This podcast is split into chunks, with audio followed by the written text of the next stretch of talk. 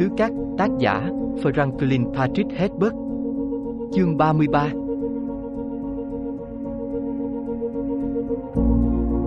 Cha ta, Hoàng đế Padisa, tuy đã 72 tuổi nhưng trông không quá tuổi 35 khi ông lo liệu xong xuôi cái chết của công tước Lito và trao Arrakis cho gia tộc Hakonnen. Hiếm khi ông xuất hiện trước công chúng mà ăn mặc gì khác ngoài bộ đồng phục Sadaka và mũ sắt bơ xét màu đen với con sư tử bằng vàng, biểu tượng của hoàng đế, trên chóp mũ. Bộ trang phục này là lời nhắc nhở thẳng thừng về phạm vi quyền lực của ông. Dù vậy, không phải lúc nào ông cũng vênh vang như thế. Khi muốn, ông có thể tỏa lộ sự duyên dáng và chân thật, nhưng về sau ta thường tự hỏi liệu ông có thật như vẻ ngoài của ông không? Nay thì ta nghĩ ông là một người luôn chiến đấu hồng thoát khỏi những thanh chắn của một chiếc lồng vô hình. Các người phải nhớ rằng ông là một hoàng đế, người đứng đầu trăm họ của một triều đại từng có lịch sử cực kỳ u tối. Nhưng bọn ta đã không cho ông có một người con trai hợp pháp. Đây chẳng phải là thất bại khủng khiếp nhất mà một nhà cai trị từng phải chịu sao? Mẹ ta đã tuân theo các sơ bề trên của bà trong khi lệnh bà Jessica không tuân theo. Ai trong số hai người là kẻ mạnh hơn? Lịch sử đã trả lời rồi. Trong gia tộc cha ta của công chúa Irulan.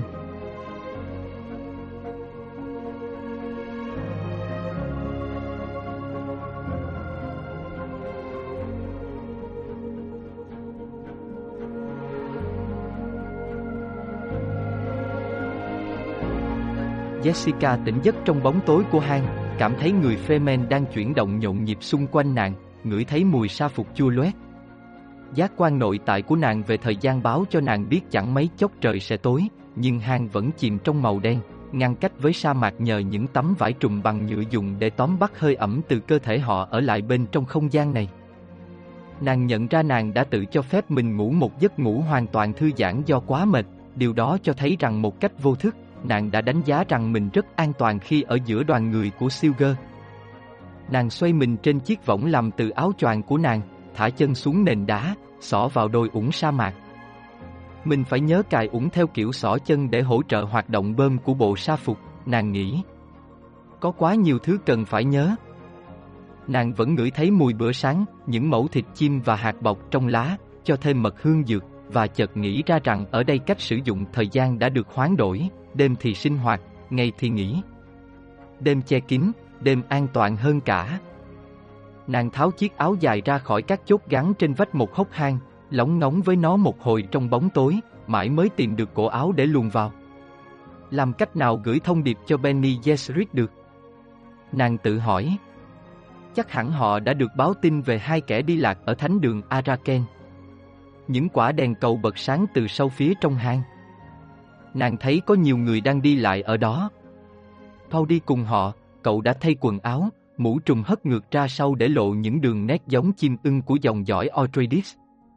Cậu đã cư xử rất lạ từ trước khi họ nghỉ ngơi, nàng nghĩ. Đã lui vào trong. Cậu như người từ cõi chết trở về, vẫn chưa hoàn toàn nhận thức được mình đang trở về, mắt nửa nhắm nửa mở, trông đờ đẫn với cái nhìn nội tâm. Nó khiến nàng nghĩ tới lời cảnh báo của cậu về chế độ ăn uống có quá nhiều hương dược, thứ gây nghiện. Liệu có phản ứng phụ không? Nàng tự hỏi. Thâu bảo thứ ấy có liên quan gì đó tới khả năng tiên tri của nó, nhưng thằng bé kín tiếng đến mức kỳ lạ về những gì nó thấy. Silger xuất hiện từ trong bóng tối bên phải nàng, tiến về phía nhóm người đang đi dưới những quả cầu sáng. Nàng để ý cách ông sờ râu, để ý cái nhìn cảnh giác không để sót điều gì của ông. Một nỗi sợ hãi đột ngột choáng lấy Jessica khi các giác quan của nàng thức tỉnh trước sự căng thẳng hiện rõ ở những người đang tụ tập quanh Paul, những cử động kiên quyết, tư thế theo nghi thức. Họ đã được sự đồng tình của ta. Silger quát lớn. Jessica nhận ra người mà Silger đang đối mặt, Yamit. Chừng đó thì nàng nhận ra cơn phẫn nộ ở Yamit, tư thế căng thẳng, cứng đờ của đôi vai anh ta. Yamit, người mà Paul đã thắng. Nàng nghĩ. Anh biết luật mà, Silger, Yamit nói. Ai biết luật rõ hơn? Silger hỏi, và Jessica nghe thấy âm sắc nhượng bộ trong giọng Silger, nhận ra nỗ lực muốn dàn xếp mọi chuyện êm đẹp. Tôi chọn chiến đấu, Yamit gầm gừ. Jessica vội vã băng ngang qua hang, túm lấy tay Silger. Chuyện gì thế này? Nàng hỏi. Đó là luật Amto, Silger nói. Yamit đang đòi quyền kiểm chứng vai trò của mẹ con bà trong truyền thuyết. Phải có người đấu cho bà ta, Yamit nói. Nếu người đấu cho bà ta thắng, nó sẽ chứng tỏ đó là sự thật. Nhưng nghe nói, anh ta liếc khắp đám người, bà ta không cần tìm kẻ bảo vệ trong đám dân Fremen, như vậy chỉ có nghĩa là bà ta có mang theo kẻ bảo vệ của riêng mình. Anh ta nói đến chuyện đấu tay đôi với Paul. Jessica nghĩ. Nàng buông tay Silger, tiến lên phía trước nửa bước. Tôi luôn luôn là người bảo vệ chính tôi, nàng nói. Ý nghĩa đó đủ đơn giản để... Bà không có quyền bảo chúng tôi phải làm gì, Yamit cáu kỉnh. Bà không có quyền, nếu bà không có bằng chứng nào khác ngoài những gì tôi đã thấy. Sáng qua chắc Silger đã cho bà biết phải nói thế nào rồi. Chắc ông ta đã nhét đầy vào óc bà những lời đường mật, và bà chắc đã nhắc lại như vẹt với chúng tôi, Hồng khiến chúng tôi có cách giải quyết sai lầm.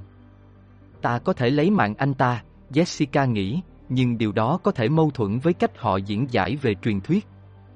Và một lần nữa nàng tự hỏi việc làm của Missinoria Protesiva đã bị xuyên tạc đến thế nào trên hành tinh này. Silger nhìn Jessica, nói khẽ khàng, nhưng bằng cái giọng sao cho những người đứng ở rìa ngoài cùng đám đông vẫn nghe rõ. Yamit là người thù dai, thưa Sejadina. Con trai bà đã thắng anh ta và... Chẳng qua là ăn may thôi. Yamit quát lên. Đã có thế lực phù thủy ở lòng chảo Tuno và tôi sẽ chứng minh điều đó ngay bây giờ. Và chính tôi cũng đã thắng anh ta, Silger nói tiếp. Bằng lời thách đấu ta đã đi này anh ta cũng muốn trả đũa cả tôi nữa. Trong Yamit có quá nhiều bạo lực khiến anh ta chẳng bao giờ có thể trở thành một thủ lĩnh tốt, quá nhiều gaffer, quá nhiều vọng động. Miệng anh ta nói luật lệ, nhưng tim anh ta thuận theo Safa, sự khước từ. Không, anh ta chẳng bao giờ thành một thủ lĩnh tốt được. Tôi giữ anh ta lâu đến vậy là vì anh ta hữu ích trong chiến đấu, vậy thôi, nhưng một khi để mặc cơn cuồng nộ khát máu này chiếm lĩnh mình thì anh ta sẽ là kẻ nguy hiểm cho xã hội của chính anh ta. Yamit gầm lên như sấm.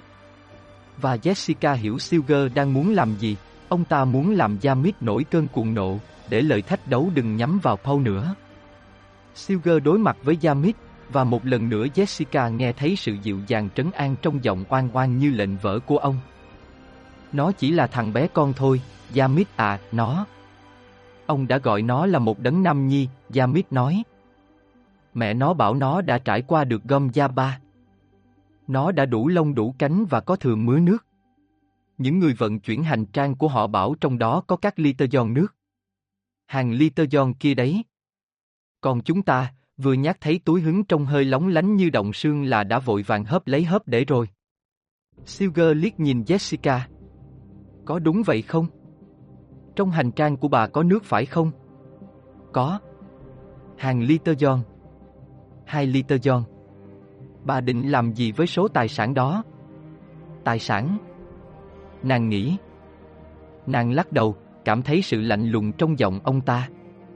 Lúc tôi ra đời, nước trên trời rơi xuống chảy tràn trên mặt đất và trong những dòng sông rộng, nàng nói. Có những đại dương toàn nước, rộng đến nỗi không thấy bờ bên kia. Tôi không được huấn luyện về kỷ luật nước của các người. Trước đây tôi chưa bao giờ phải nghĩ về nước theo kiểu này. Một tiếng thở dài hỗn hển dậy lên từ đám người xung quanh họ. Nước từ trên trời rơi xuống, nước chảy tràn trên mặt đất. Bà có biết rằng trong chúng tôi có những người đã không may đánh mất túi hứng và sẽ vô cùng khốn đốn trước khi chúng ta đến được ta đêm nay không? Làm sao tôi biết được? Jessica lắc đầu. Nếu họ cần nước, hãy lấy nước trong hành lý của chúng tôi cho họ. Có phải đó là ý đồ của bà khi mang thứ tài sản này không? Tôi mang theo nó nhằm cứu lấy sự sống. Vậy thì chúng tôi chấp nhận ân phúc của bà, thưa Sejadina. Các người không thể mua bọn ta bằng nước được đâu, Yamit gầm gừ. Mà anh cũng không thể buộc tôi nổi giận với anh, Silger. Tôi hiểu anh đang cố buộc tôi thách đấu với anh trước khi tôi chứng minh được những gì tôi đã nói. Silger đối mặt Yamit. Anh quyết tâm buộc một đứa trẻ phải chấp nhận cuộc quyết đấu này sao, Yamit? Giọng ông khẽ, độc địa. Phải có người đấu cho bà ta. Cho dù bà ta có sự bảo đảm của tôi. Tôi có luật am tồ, Yamit nói. Đó là quyền của tôi. Silger gật đầu.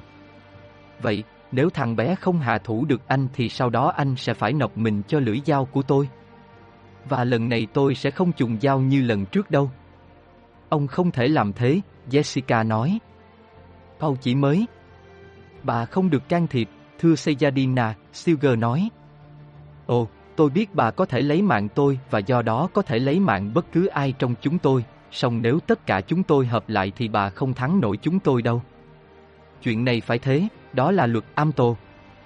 Jessica nín lặng, nhìn chăm chăm vào ông trong ánh đèn cầu xanh lục, nhận thấy sự cứng rắn mãnh liệt đã chiếm lĩnh nét mặt ông.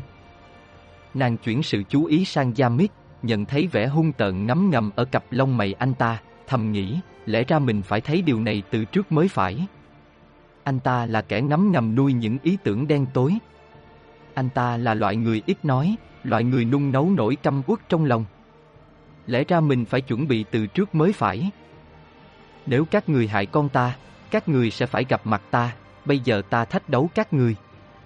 Ta sẽ chặt các người thành một mớ. Mẹ, Pau tiến lên phía trước, chạm vào tay áo bà. Có lẽ nếu con giải thích với Yamit. Giải thích á. Yamit nhạo báng. Paul im lặng, nhìn chầm chầm người đàn ông này. Cậu không sợ anh ta. Gia Mít cử động có vẻ vụng về, tối qua anh ta đã ngã quá dễ dàng khi họ chạm trán nhau trên cát. Nhưng Paul vẫn cảm thấy cái điểm kết nối sôi sục của vô số khả năng trong hang động này, vẫn còn nhớ ảo cảnh tiên tri rằng chính cậu chết dưới một mũi dao. Trong cái ảo cảnh đó có quá ít đường cho cậu thoát. Silger nói, Sejadina, giờ thì bà phải lùi lại chỗ. Đừng có gọi mụ ta là Sejadina nữa. Yamit nói. Điều đó chưa được chứng minh. Cứ cho là bà ta biết lời cầu nguyện. Thì đã sao? Chúng ta đây ngay cả trẻ con cũng biết cơ mà. Anh ta nói đủ rồi, Jessica nghĩ. Mình có chìa khóa để xử anh ta. Mình có thể làm anh ta bất động chỉ bằng một lời thôi. Nàng do dự. Nhưng làm tất cả bọn họ ngừng lại thì mình không thể. Chừng đó thì ngươi sẽ phải chịu trách nhiệm với ta, Jessica nói, nàng bắt giọng theo một thanh điệu xoắn trong đó có một tiếng the thế nhỏ và ở đoạn cuối thì có một cái móc. Yamit nhìn nàng trừng trừng, nỗi khiếp đảm lộ rõ trên mặt. Ta sẽ dạy cho ngươi biết thế nào là đau đớn cực độ, nàng nói vẫn bằng giọng đó. Hãy nhớ điều đó trong khi giao chiến. Ngươi sẽ chịu một cơn đau đớn quằn quại mà so với nó thì gom gia ba vẫn là một hồi ức sung sướng. Ngươi sẽ quằn quại với toàn bộ cái. Mụ ta đang cố độc thần chú để hại tôi, Yamit thở hổn hển. Anh ta siết chặt nắm tay phải kề vào cạnh tai. Tôi yêu cầu buộc mụ ta im lặng. Được rồi, Silger nói. Ông ném cái nhìn cảnh cáo về phía Jessica. Nếu bà còn nói nữa, thưa Sejadina, chúng tôi sẽ biết đó là thuật phù thủy của bà và bà sẽ phải trả giá. Ông gật đầu ra hiệu cho nàng lùi lại. Jessica cảm thấy có những bàn tay kéo nàng, giúp nàng lùi lại, và nàng cảm thấy những bàn tay đó không phải là không tử tế. Nàng nhận thấy Paul đang bị tách khỏi đám đông, cô Chani khuôn mặt nhỏ nhắn vừa thì thầm vào tai cậu vừa gật đầu về phía Yamit. Một vòng tròn hình thành chính giữa đám đông. Người ta đem thêm nhiều quả đèn cầu khác tới, tất cả được chuyển sang dải sóng màu vàng. Yamit bước vào giữa vòng tròn, cởi tuột áo choàng ném cho ai đó trong đám đông. Anh ta đứng đó trong bộ sa phục bóng loáng màu xám đục khâu vào nhau, từng phần được đánh dấu vị trí bằng những nếp gấp, nếp chung. Trong một lát, anh ta cúi người, mồm kê vào một bên vai để uống nước từ một chiếc ống nối với túi hứng. Ngay sau đó anh ta thẳng người, từ từ cởi bộ đồ, bỏ nó ra khỏi người, cẩn thận đưa cho đám đông. Anh ta đứng đợi, toàn thân chỉ che giải vải buộc ngang thắt lưng và tấm vải nào đó bó chặt quanh hai bàn chân, bàn tay phải cầm một con dao pha lê. Jessica thấy đứa trẻ cô gái Chani đang giúp Paul, thấy cô ấn một con dao pha lê vào tay cậu, thấy cậu nhấc nó lên, kiểm tra sức nặng và thế cân bằng của nó. Và Jessica chợt nghĩ Paul đã được huấn luyện về prana và bindu, hệ thần kinh và hệ cơ, rằng cậu đã được dạy chiến đấu ở một ngôi trường chết chóc. Thầy của cậu là những người như Duncan Idaho và Guni Halleck, những người vốn ngay khi đang sống đã trở thành truyền thuyết. Cậu bé biết những phương pháp xảo quyệt của Benny Gesserit và trong cậu thật dễ dàng thích ứng với hoàn cảnh, thật tự tin. Nhưng nó mới 15 tuổi đầu, nàng nghĩ. Nó lại không có tấm chắn. mình phải dừng việc này lại. Bằng cách nào đó, phải có cách để. Nàng ngước lên, thấy Silger đang quan sát mình.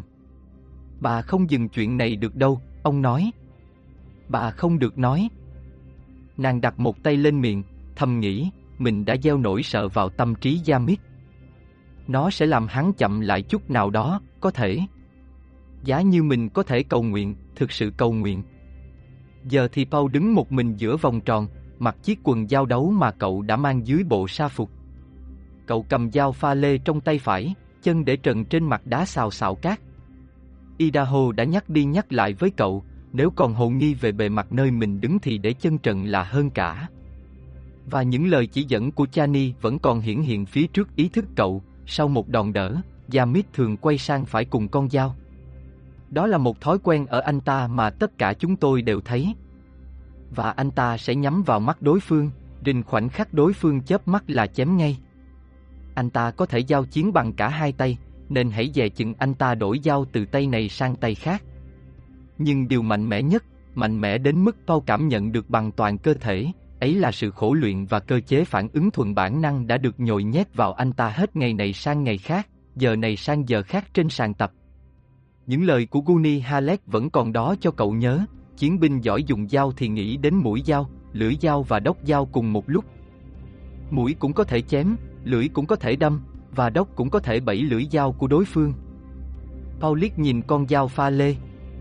Không có đốc dao, chỉ có cái vòng tròn mảnh chạy quanh tay nắm, mép hơi nhô lên để bảo vệ bàn tay. Dẫu vậy đi nữa, cậu nhận ra mình không biết ứng suất gãy của lưỡi dao này là bao nhiêu, thậm chí còn không biết liệu nó có thể gãy được hay không nữa. Jessica bắt đầu rón rén đi về bên phải dọc theo vòng đấu, đối diện với Paul. Paul cúi người, khi đó cậu mới nhận ra mình không có tấm chắn, mà cậu thì lại được huấn luyện để chiến đấu khi có trường bảo vệ tinh vi của tấm chắn bao quanh mình, được huấn luyện để phản ứng khi phòng thủ với tốc độ tối đa nhưng đòn tấn công thì phải được tính toán về thời gian, được kiểm soát sao cho đủ chậm để xuyên thủng tấm chắn của kẻ thù. Mặc dù thường xuyên được các thầy cảnh báo không được quá nệ vào việc tấm chắn nghiễm nhiên làm chậm tốc độ tấn công, cậu vẫn biết rằng thói quen giao chiến có tấm chắn đã thành một phần của cậu,